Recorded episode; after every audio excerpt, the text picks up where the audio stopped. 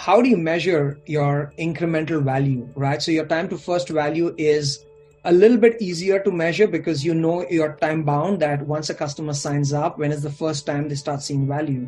And the incremental value, which you need to keep delivering every once in a while, how do you yeah. measure that? How do you ensure that that's going out at a good frequency as well?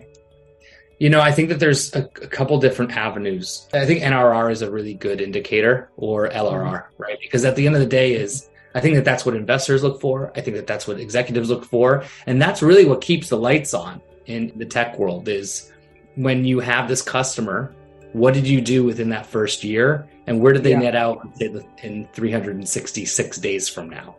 So can you look back and, and say, hey, we've grown this X percent? What we actually like to ask during solutions reviews or QBRs and even success meetings is if you were to renew today, would you? Right. And that could be six months in. And that that can really help course correct, but also really make sure that we are aligning with those big six and their expectations.